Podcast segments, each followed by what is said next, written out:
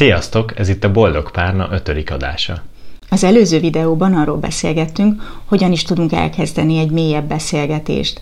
Azért hoztuk fel ezt a témát, mert ahhoz, hogy két ember közelebb kerüljön egymáshoz, hogy jobban megismerjék egymást, a beszélgetés, az igazán mély tartalmakra fókuszáló beszélgetés egy nagyon jó út lehet. De előfordulhat az, hogy olyasmit is van bennünk, amit nehezebb megosztani a másikkal, ami arra vonatkozik, hogy esetleg a másikban valami zavar, valamit szeretnénk, hogy változtasson, amitől mi jobban éreznénk magunkat. Erről lesz szó a mai részben. Mielőtt még ezzel a témával tovább mennénk, arra kérnénk titeket, hogy ha tetszenek a videóink, akkor iratkozzatok fel a csatornánkra, és ne felejtsétek megnyomni a harangikont sem, hogy ne maradjatok le egyetlen új videónkról sem. Tehát a mai témánk hogyan hozzunk elő kínos kérdéseket a másiknak. Miért gondoljuk, hogy ez fontos lehet? Biztosan mindannyiótokban elkezdenek munkálni azok az apróságok, amik előbb-utóbb elkezdenek zavarni a másikban. Van egy olyan szófordulata, amitől megcsikordul bennetek valami, vagy esetleg össze nem illő színű ruhákat visel, és rettenetesen zavar benneteket. Vagy, vagy nem hajtja le a WC deszkát. Vagy nem hajtja le a WC deszkát, vagy középen nyomja ki a fokrémes tubust. Szóval ilyen főben járó bűnökről szeretnénk ma beszélgetni, méghozzá azért, mert ezek is apróságok ugyan, de nagyon fontosak lehetnek, hogyha minden nap megéljük azt, hogy oh, már megint. És lehet, hogy a másiknak fogalma nincsen arról, hogy van benne valami apróság, ami zavarhat minket, és a mi felelősségünk, hogy ő tudjon erről, és tudjon változtatni, hogyha neki ez nem kerül túl sokba. Elképzelhető az is, hogy ez a másiknak egy teljesen apróság, és így tudna rajta változtatni, de hogyha nem hozzátok elő ezt a problémát neki, akkor, akkor nem tud változtatni. De az is lehetséges, hogy ez számára egy sokkal fontosabb dolog, és nem tudunk róla, hogy miért. Éppen ezért fontos, hogy kellő empátiával és érzékenységgel vágjunk bele valamibe, amiről azt gondoljuk, hogy cikis téma, gyűjtögetni kell hozzá a bátorságot, és mégis szeretnénk ezt megosztani a másikkal. Érdemes megosztani ezt a másikkal.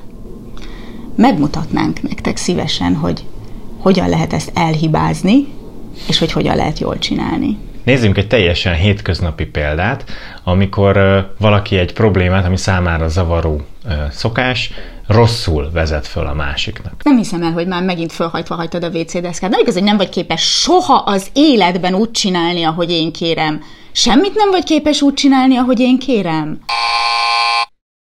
Én itt megsemmisültem. Konkrétan.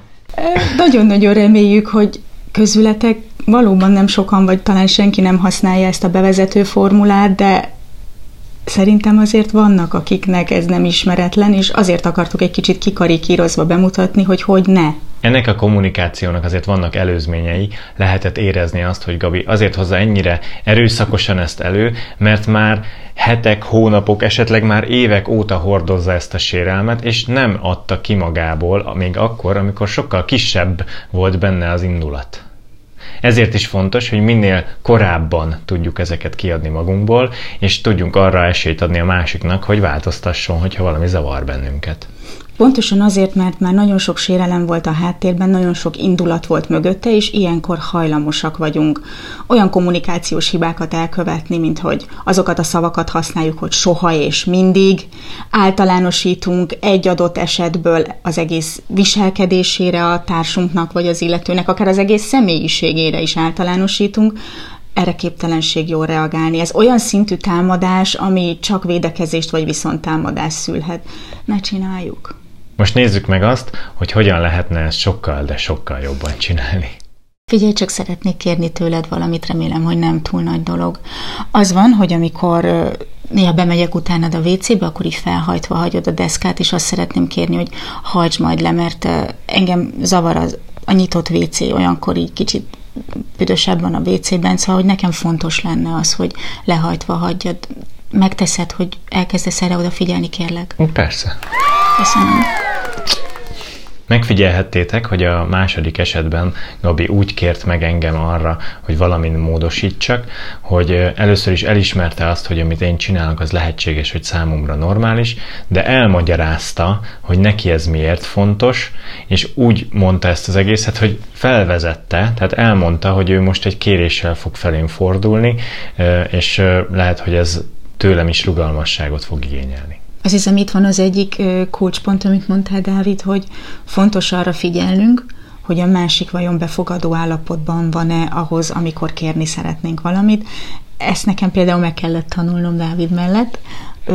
Többször volt, hogy csak így random kitaláltam, amit, hogy aj, basszus, ez nekem így nem jó úgy, vagy nem jó amúgy, és mondtam, ahogy jött, és például arra felhívtad a figyelmemet, hogy ezt reggeli előtt ne tegyem, mert akkor kevésbé vagy befogadó állapotban. Ez így igaz, tehát az időzítés az nagyon fontos. Ez például egy olyan dolog volt, amikor én kezdtem el kérni valamit, de rosszul tettem, és Dávid megkért engem arra, hogy hogy tudnám ezt jól csinálni, én azt hiszem ebben változtam. De voltak olyanok is, amiket én kértem, és te változtál ezekben a dolgokban. Tudsz példát mondani?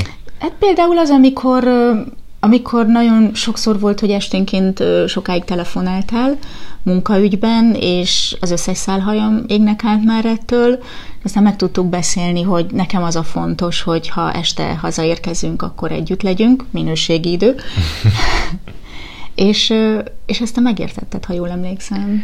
Igen, ha jól emlékszem, régebben volt olyan, hogy akár, akár fél órákat is telefonáltam még itthon, még este munkaügyben, és meg kellett azt szoknom, hogy amikor hazaérek és belépek az ajtón, én onnantól kezdve férj vagyok, és társ vagyok, nem pedig a munka hőse, aki még este hét után is a munkahelyi dolgokkal foglalkozik, és ezért törekszem arra, hogy, hogy az igazán fontos telefonokat, azokat még vagy útközben, vagy még előtte intézzem el, és megértettem azt, hogy gyakorlatilag nem lehet olyan fontos dolog, ami másnap reggel nyolcig ne tudna megvárni a munkával kapcsolatban, és hogy Gabinak ez egy nagyon fontos szempont, hogy én amikor hazaérek, akkor már ne a munkával foglalkozzak, hanem fér legyek olyan kérés is volt, amit te fogalmaztál meg felém, és eleinte én se értettem, hogy ez most miért olyan lényeges. Amikor csak annyit mondtál, hogy legyen mindig feltöltve a telefonod,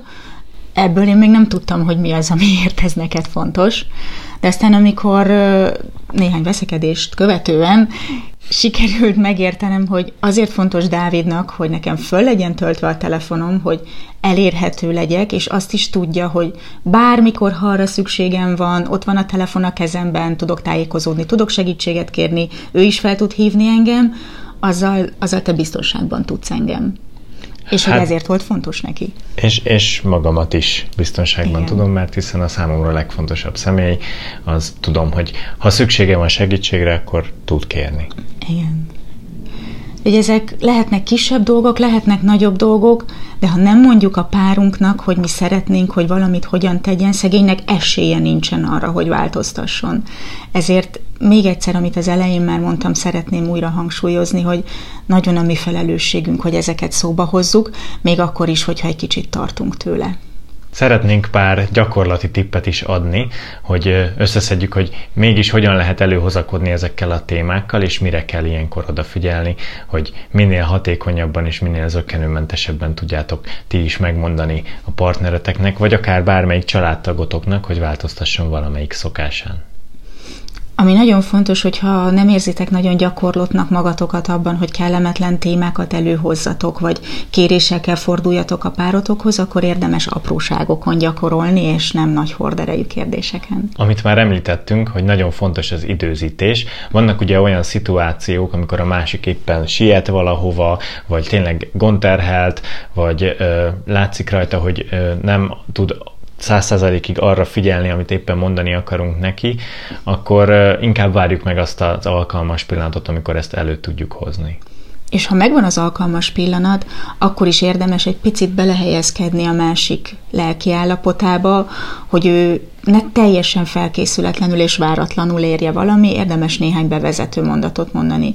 Kérlek figyelj rám, kérni szeretnék tőled valamit, lehet, hogy neked nem nagy dolog, de nekem fontos vagy lehet, hogy neked ez nagy dolog, de mégis meg szeretnélek kérni rá. Ezzel hogy egy kicsit elismerjük azt, hogy értékeljük az erőfeszítését, már is könnyebben a mi oldalunkra tudjuk állítani. És ahogy Gabinál hallhattátok, nagyon-nagyon fontos az, hogy megértessem a másikkal, hogy nekem az miért fontos az a változtatás. Tudok olyan konkrét történetet, amikor valaki azt mondta, hogy egy adott fajta tejet hozzá nekem, és az illető lement a boltba, és egy teljesen másik tejet hozott, mert az az adott, amit kért, az nem volt, és nem értette, hogy miért van kiborulva azon, hogy nem volt képes azt a tejet hozni neki, de hogyha megértette volna vele, hogy az a tej az egyetlen, és legyél kedves csak azt hozni, hogyha olyan nincsen, akkor menj át egy másik boltba, mert nekem nagyon fontos, hogy az az egyetlen fajta tej a jó nekem, akkor, ha ez az üzenet átment volna rendesen, akkor nem fordult volna ez elő.